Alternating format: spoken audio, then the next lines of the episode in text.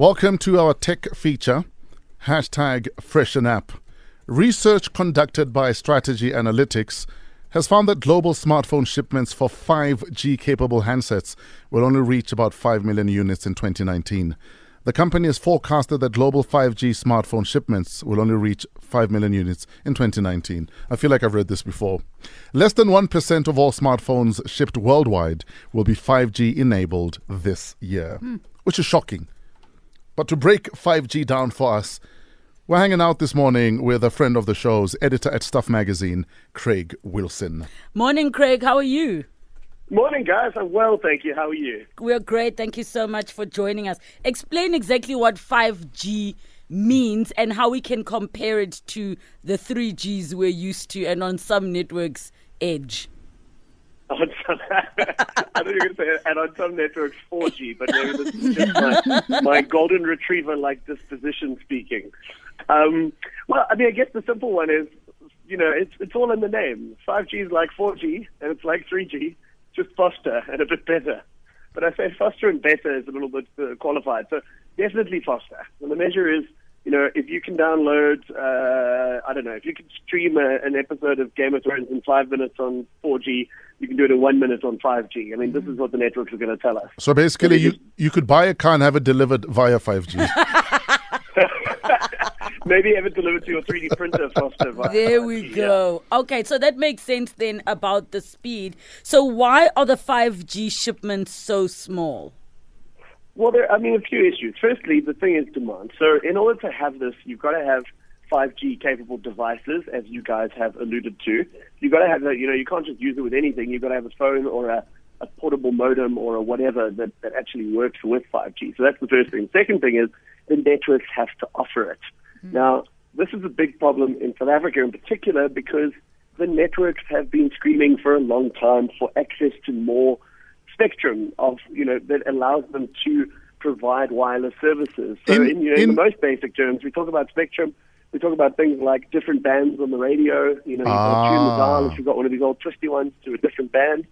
Each of those bands is a little chunk of spectrum. So you guys get your metro chunk of spectrum, and that is allocated to you by government. Mm and you are allowed to use it exclusively. The uh-huh. mobile operators need their own chunks of this to be able to offer 5G, and mm. at the mm. moment, they have not gotten any more spectrum, any new spectrum, in something like like 10 years. And so what they are doing is they're having to chop up the little bits that they already have mm. to offer different services. So for now, you know, the thing is, if there aren't any devices, then it's hard to, to go ahead and offer it. But you can bet that before the end of the year, I'm telling you now, before the end of the year, you will see commercial 5G offerings. And then we are going to see a lot more devices trickle into the market, but they are going to be expensive. You know, this isn't going to be any like like PEP or thousand rand smartphone we're talking yeah. about. It's going to be like Samsung and you know twenty five thousand rand handsets that will support 5G. So not not fresh as Nokia thirty two ten.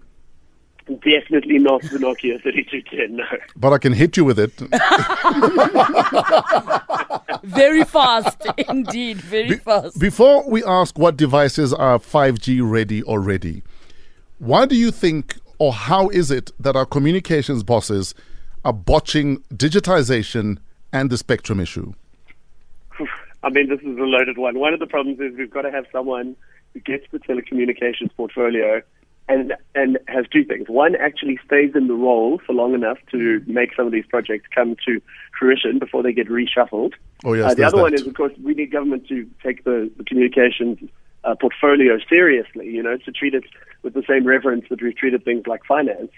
Um, and then there's just got to be a will to act. You know, the thing yeah. is, we have been like the TV migration. We are meant to stop broadcasting analog signals on television so that we can use that spectrum not for things like 5G but for much more important and noble things like rolling out 3G in rural areas, right? At places where you mentioned edge earlier, mm. places where you've still got edge. Mm. That is what freeing up the TV spectrum is meant to be used for. Mm. But we were meant to be the first country in Africa to turn off analog broadcast. We are now on track to be one of the last because we have delayed wow. and delayed and delayed. And what we need is a minister and a, and a, a, a department who can just make some decisions. You know, They just need to swing that power that they are given and make things happen. And, you know, the industry, you talk to any of the operators, the ones you like, the ones you don't like, it doesn't matter. They all want to see this happen. So, Mm. I mean, I don't know how we light a fire under someone, but uh, that, that is what needs to happen. There should be an app for that. There should be an app, like a petition app, maybe. No, you know, if- we, no, we need A fire- to lighting fire app. people's doorsteps till they listen. I was proposing more like a fire up the bum or a tarring and feathering app, but that's just me. Wow. What devices are currently 5G capable, Craig? Sure. So, well, Samsung makes a 5G capable uh, S10 uh, in the S10 range. They just don't offer it here yet, but you can get it in parts of the US. Also, the Samsung Galaxy Fold that was put on hold uh, because of some screen problems, but It folded. we will be seeing again in the market in the next couple of months. That is 5G capable, as is the folding Huawei, um, the Mate, uh, the Mate X.